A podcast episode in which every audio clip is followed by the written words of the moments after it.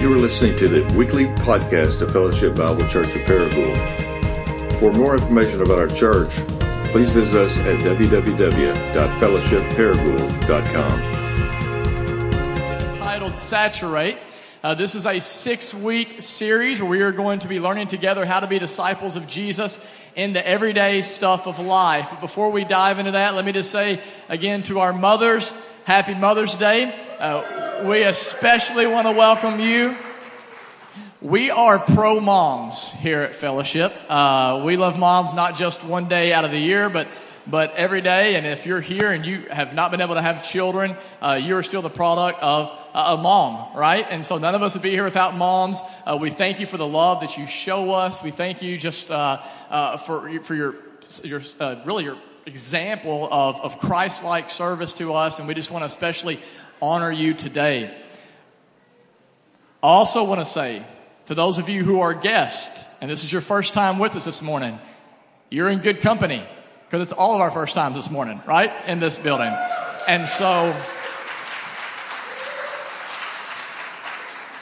our hope is that you go from feeling like guests to feeling like family very soon. Uh, Pastor Luke will come forward and talk more about how you can do that at the end of this service. Before I get into our text, I just want to say real quick, and I'm not trying to embarrass anybody, um, but if possible, Jordan Lane, Megan Helms, Brandon Treat, and Elizabeth Lamb, would you stand up real quick? And uh, can y'all give them a round of applause?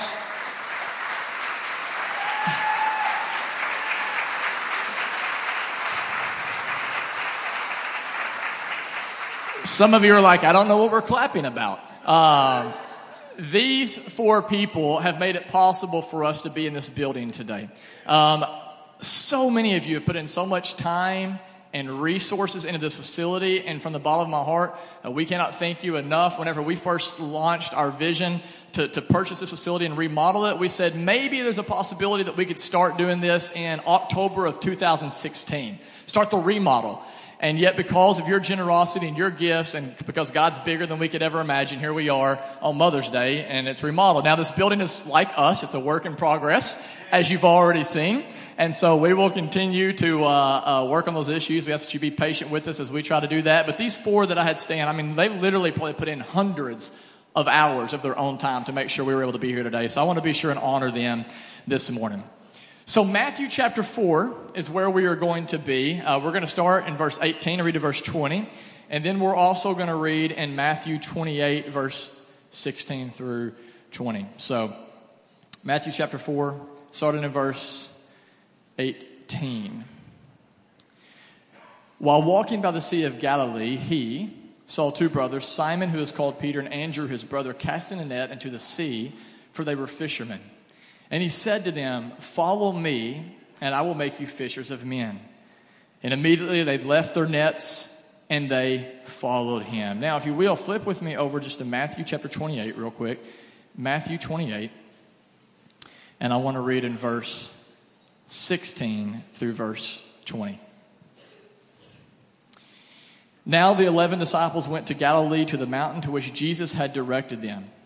And when they saw him, they worshiped him, but some doubted. Which, let me just say this. Isn't that encouraging to know that here's these disciples that spent three years with Jesus in the flesh, almost every second of every day, and here they are still with doubts in their hearts. It's an encouragement to me because I know even as a pastor, there's still times in my life where I doubt Jesus, where I doubt the gospel. And it's right here, the disciples, they're struggling with the same thing, right? So if you struggle with doubts, welcome this morning. Again, you're in, you're in good company. Some doubted. Verse eighteen, and Jesus came and said to them, "All authority in heaven and on earth has been given to me. Go therefore and make disciples of all nations, baptizing them in the name of the Father and the Son and of the Holy Spirit, teaching them to observe all that I have commanded you. And behold, I am with you always to the end of the age." Let's pray together one more time.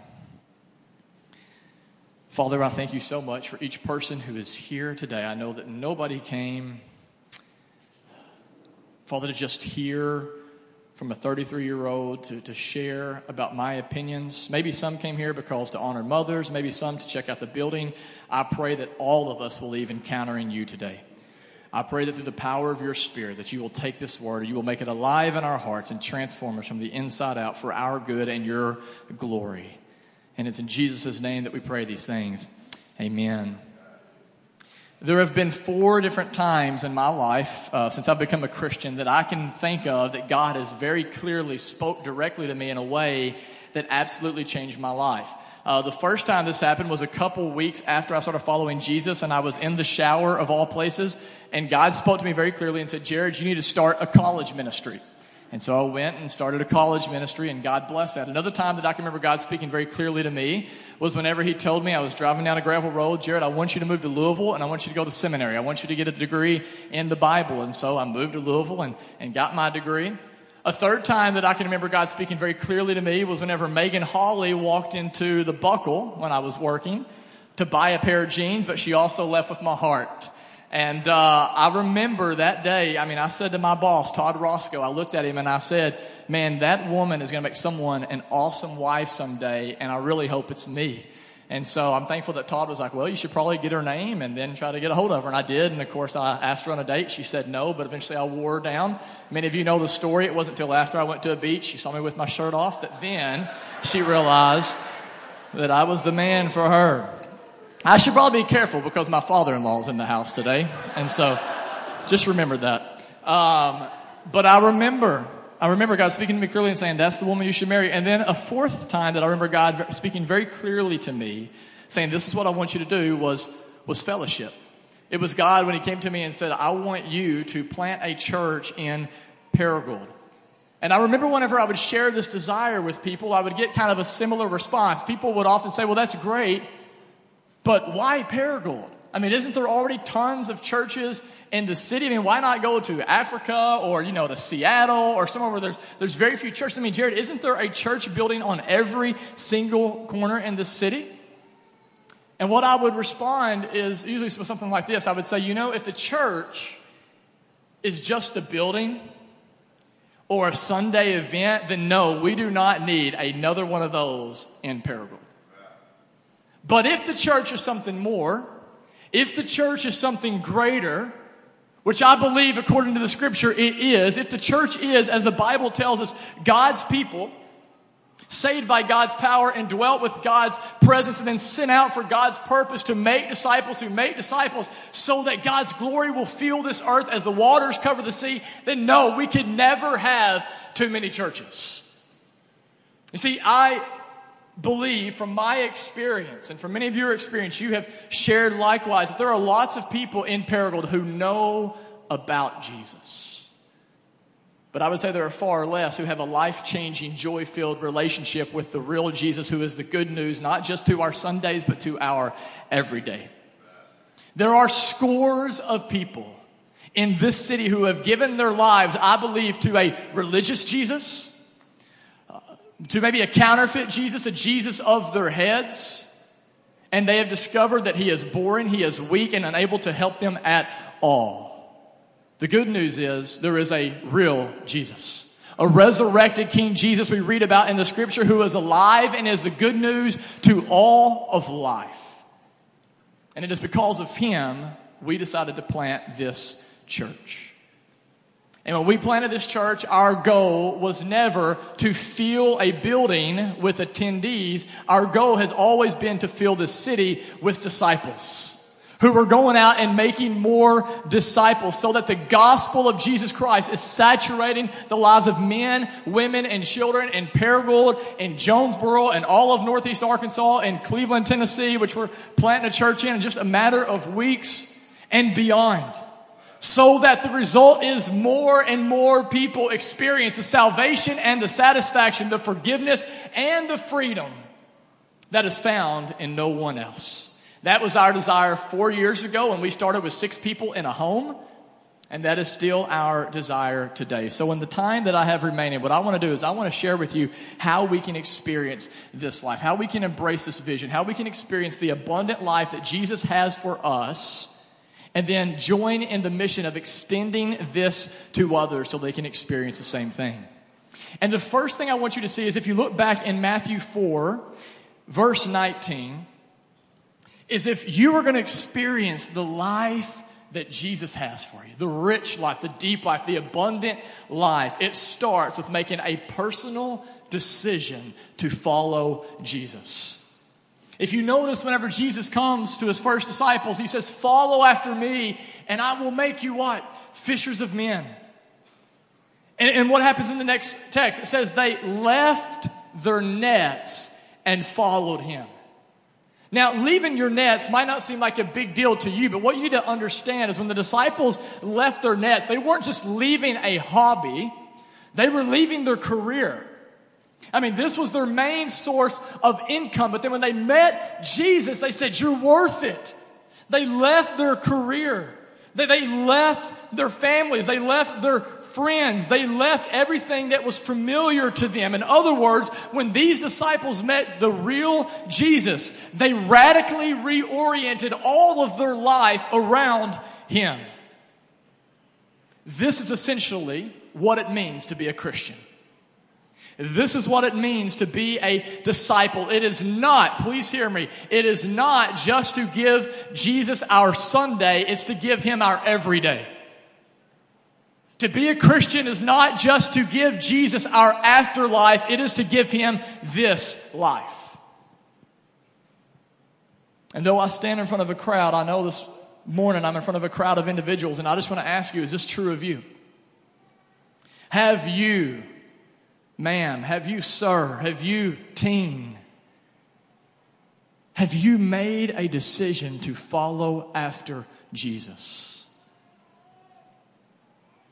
Have you embraced the gospel that says Jesus Christ came and lived a perfect life you could never live?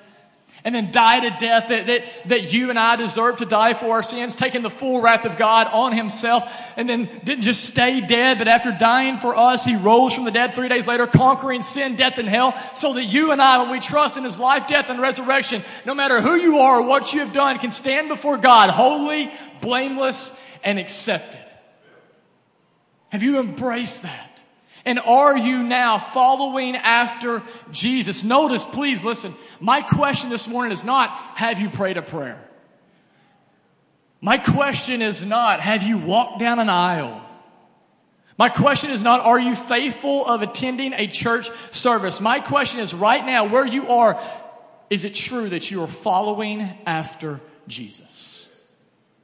Only you can answer that question. For the disciples, the most important thing in their life was to be with Jesus.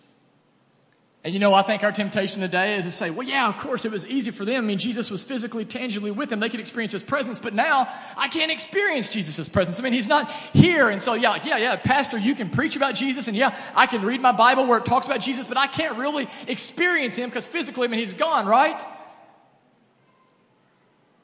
Well, yeah, though physically, he is not here. If you remember in Matthew twenty-eight, in the text that we read earlier, Jesus said to his disciples before he ascended to go back with his Father, he looks at them and says, behold, I am with you always to the end of the age. The disciples would have been like, what do you mean be, be with us always? You're going back to, to heaven to be with your Father, so how are you going to be with us? And then when you look in Acts chapter one, we don't have it on the screen for you, but we see the answer. Jesus sends us his very Holy Spirit so that we can have the power and the presence of God with us no matter who you are or where you are when you're trusting in Christ. And if you sit here today and you're like, yeah, but the Holy Spirit, I mean, that's not near as good as Jesus. You don't know what you have.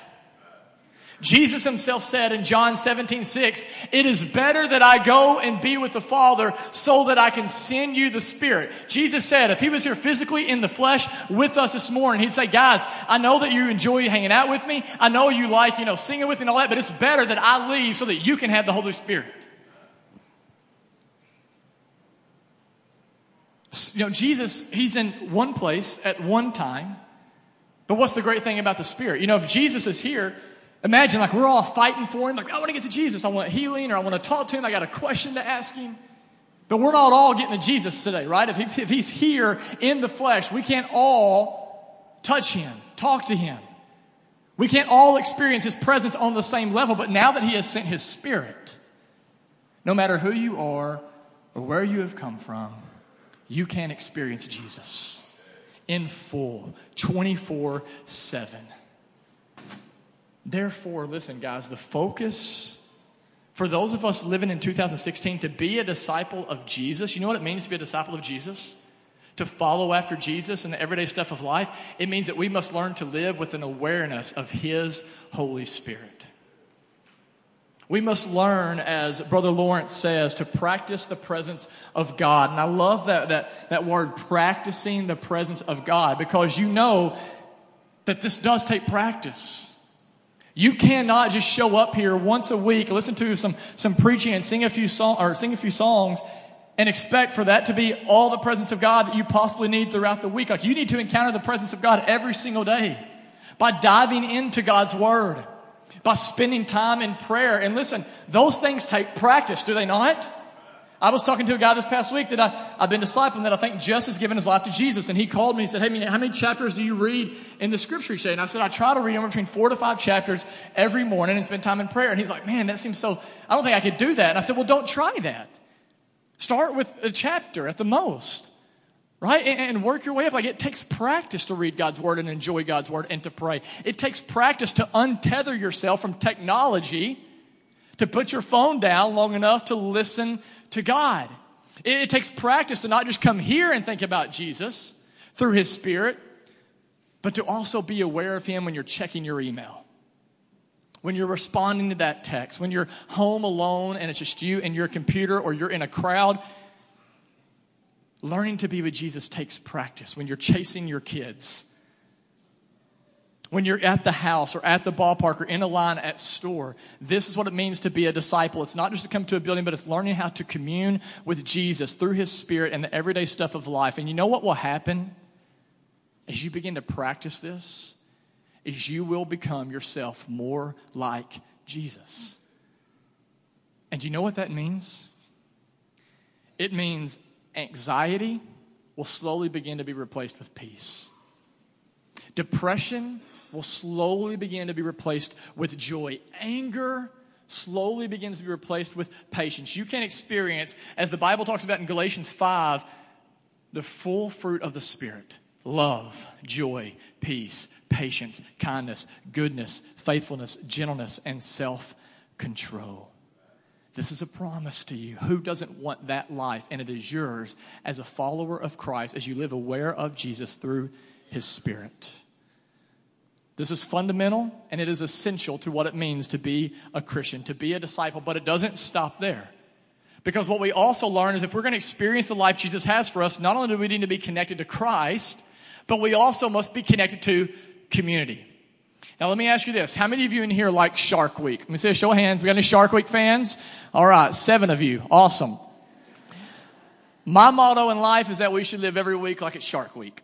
I really think so. I love Shark Week. And uh, one of the uh, one of the things I love about Shark Week is how amped up everybody else gets about sharks, you know, when you're watching it. And so, like, there's one episode I remember, this guy's on a boat, and they're always yelling, right, which, like, makes it even more exciting. So this guy's like, all right, so we're on a boat in Cape Cod right now, and we're out in the ocean. And he's like, and we're around a bunch of great white sharks.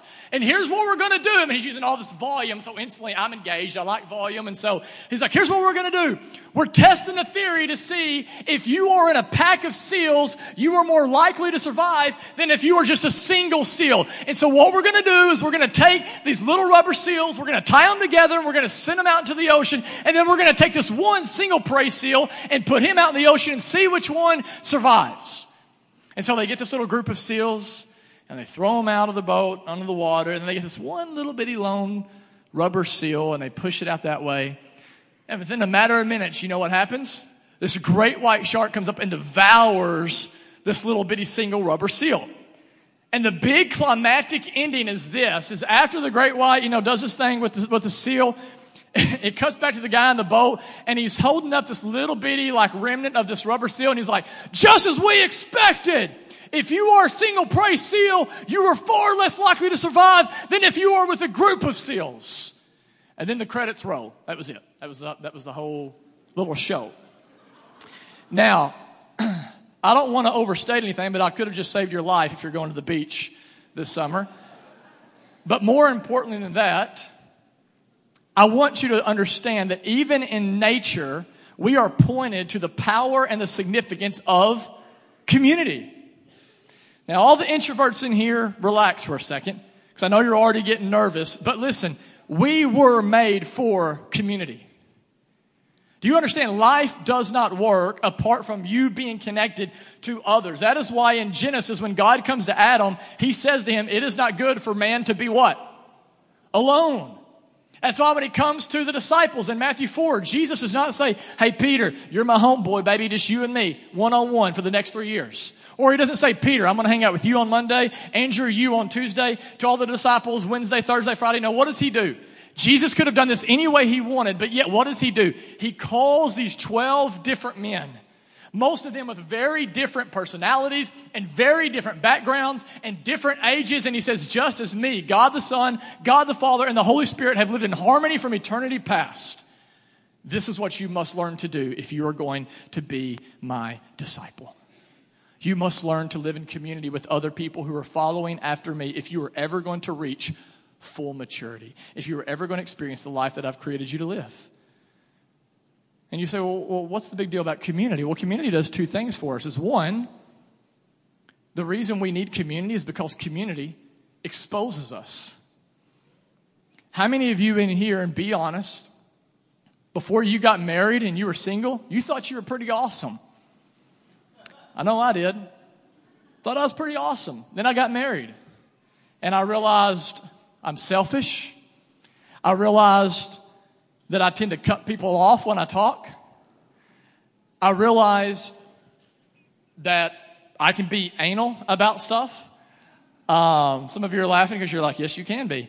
Um, I realized that I struggle sometimes to show grace to others. Why? Because I begin to live in deeper community with somebody. And listen, it's the same way with the Christian community. As you begin to let more and more people into your life and you live life among them, guess what? It's going to expose stuff in your heart that you're totally unaware of. And to some of you, listen, that seems really scary. But what you need to hear this morning is it's really beautiful. Because listen, guys, you will never experience the life Christ has for you. You will never get there until you first realize where you really are. You have to realize where you really are in your heart before you can get to where Jesus has called you to go. So community, was that something I did? No? Okay. Did y'all hear something fall? Okay. All right. Good. Where was I? Okay. Yeah. So community, it doesn't just expose you, but another thing community does for us is it grows you. If you look in Ephesians chapter four, Ephesians chapter four, I want you to see how community grows you. Paul says this in verse fifteen, rather speaking the truth in love, we are to grow up in every way into him who is the head, into Christ. Into Christ. From whom, verse sixteen, the whole body joined and held together by every joint with which it is equipped. When each part is working properly, what happens?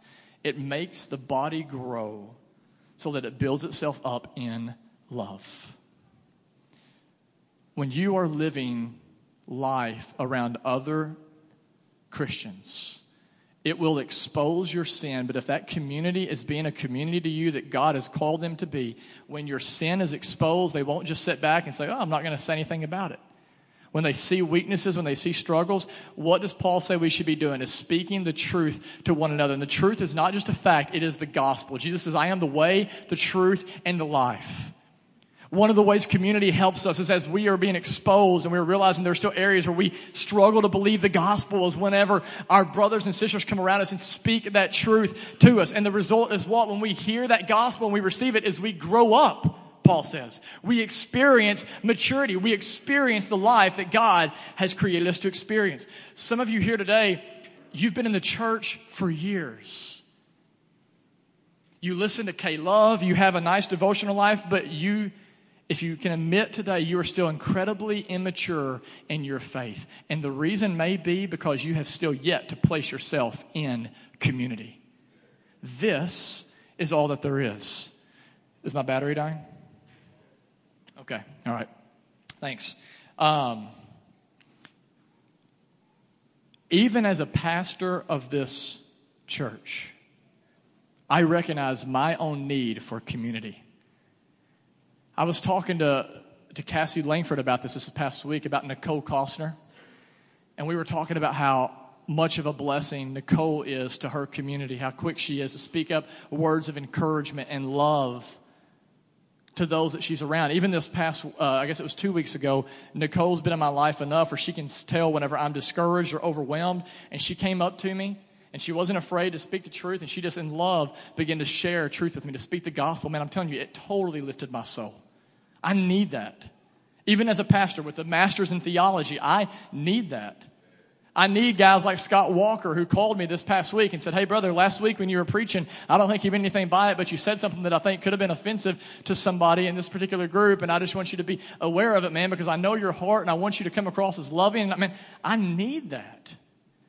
I need community. You need community. I was talking to Zach Wilson this past week, and he was just sharing about how much his community, his church community, has meant to him over the last couple months as his grandfather is dying in a hospital.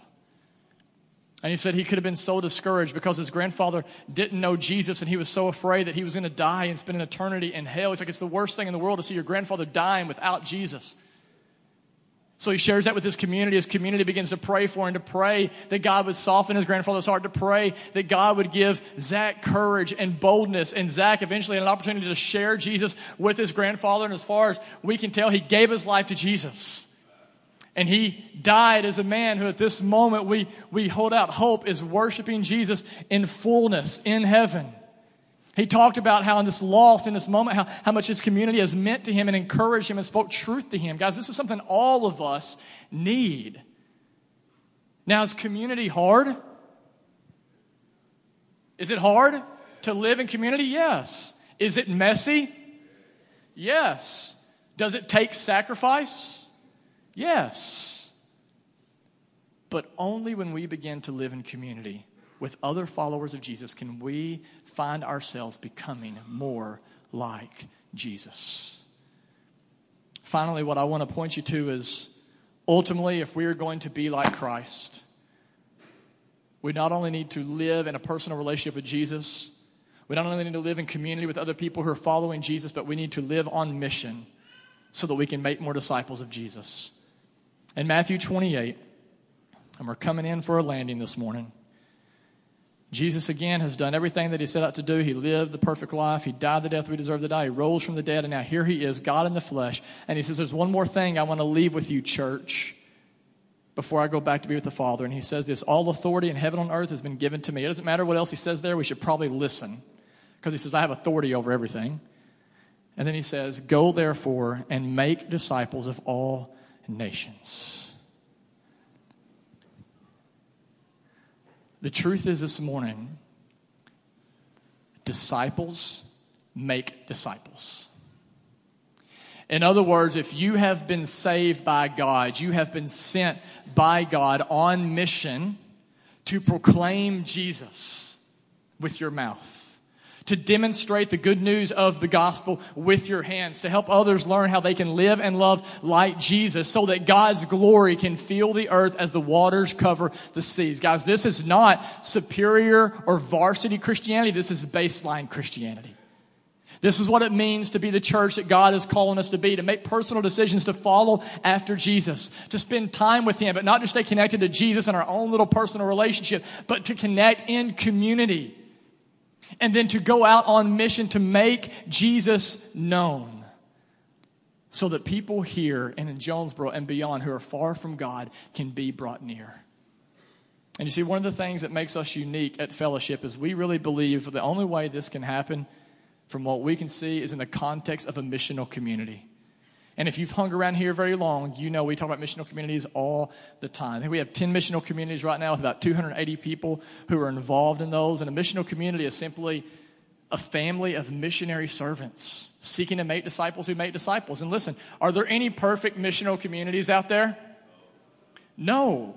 Because you know why? They're all made up of sinners like me, of imperfect people, but who are all standing in need of a perfect Savior together, trying to learn together how to be his disciples, how to follow him in the everyday stuff of life. And I just want to encourage you, if you are not yet involved in a missional community, I'm telling you, in the end, you're missing out on a much deeper and richer life that Jesus Christ has for you.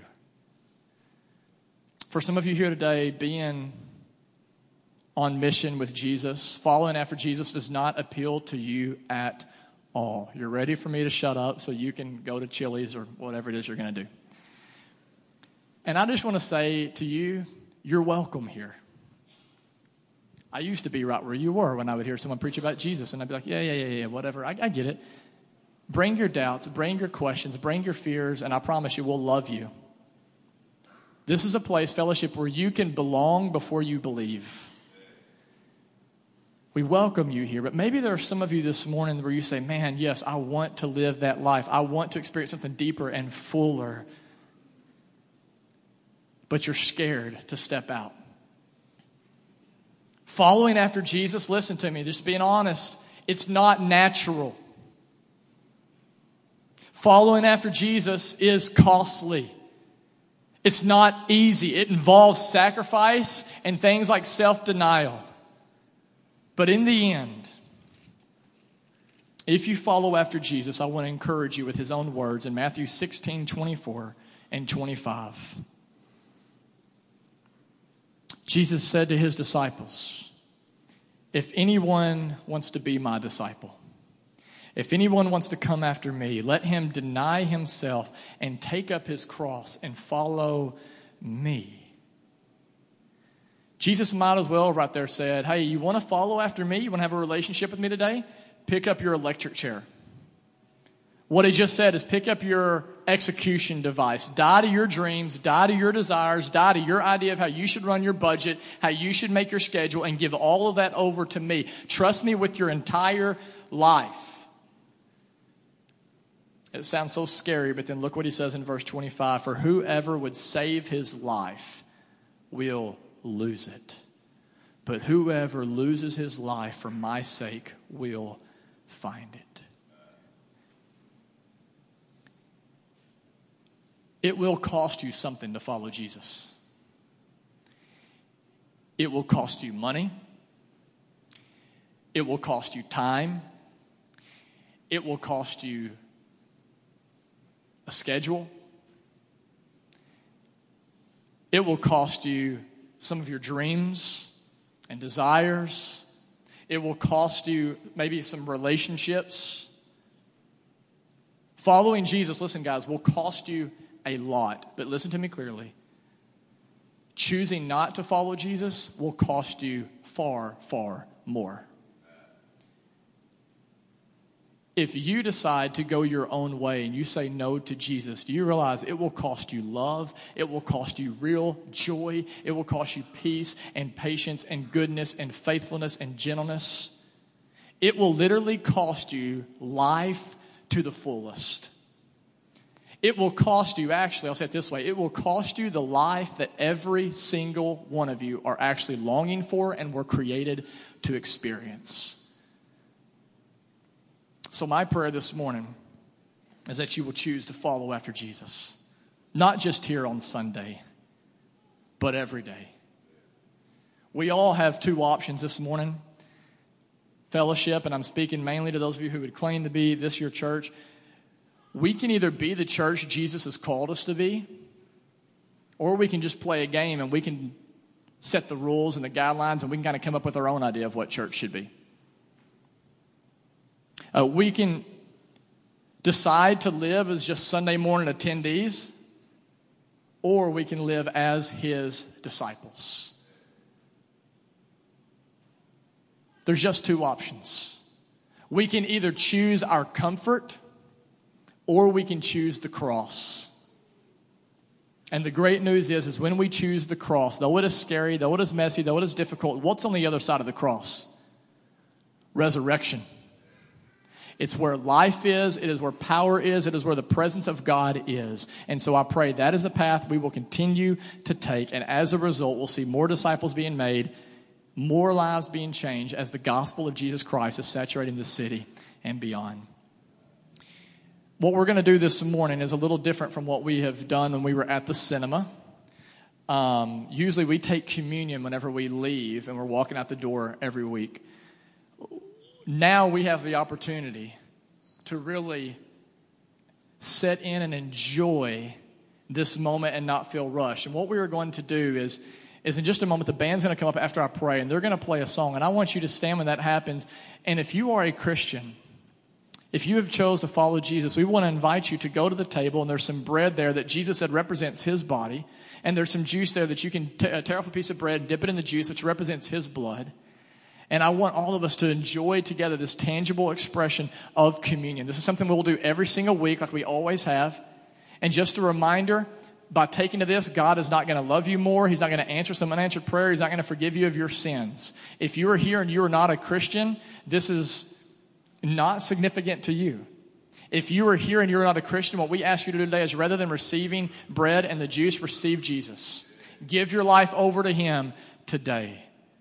For the rest of you, I want you to know there will be two stations up here. There are also two stations in the back. So if you're in the very back, you might, or the back half of the room, you might want to go and grab communion from there. Front half, you might want to grab here. There will also be giving baskets that will have different people stationed. And if uh, this is your church family and you want to give uh, back a portion of what God has given you, you'll have an opportunity to do that as well. So what I'm going to do this time is ask you to stand as our bad band comes forward. I want to pray for us, and then we'll continue in worship through communion and song.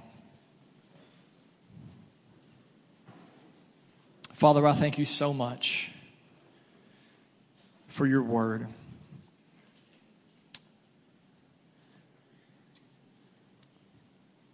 Father, I pray right now through the power of your Spirit that you will open our eyes to see the real Jesus, to see him as he really is, and to trust he is who he says he is and has done everything that he says he has come to do, so that we can experience life that is found in you.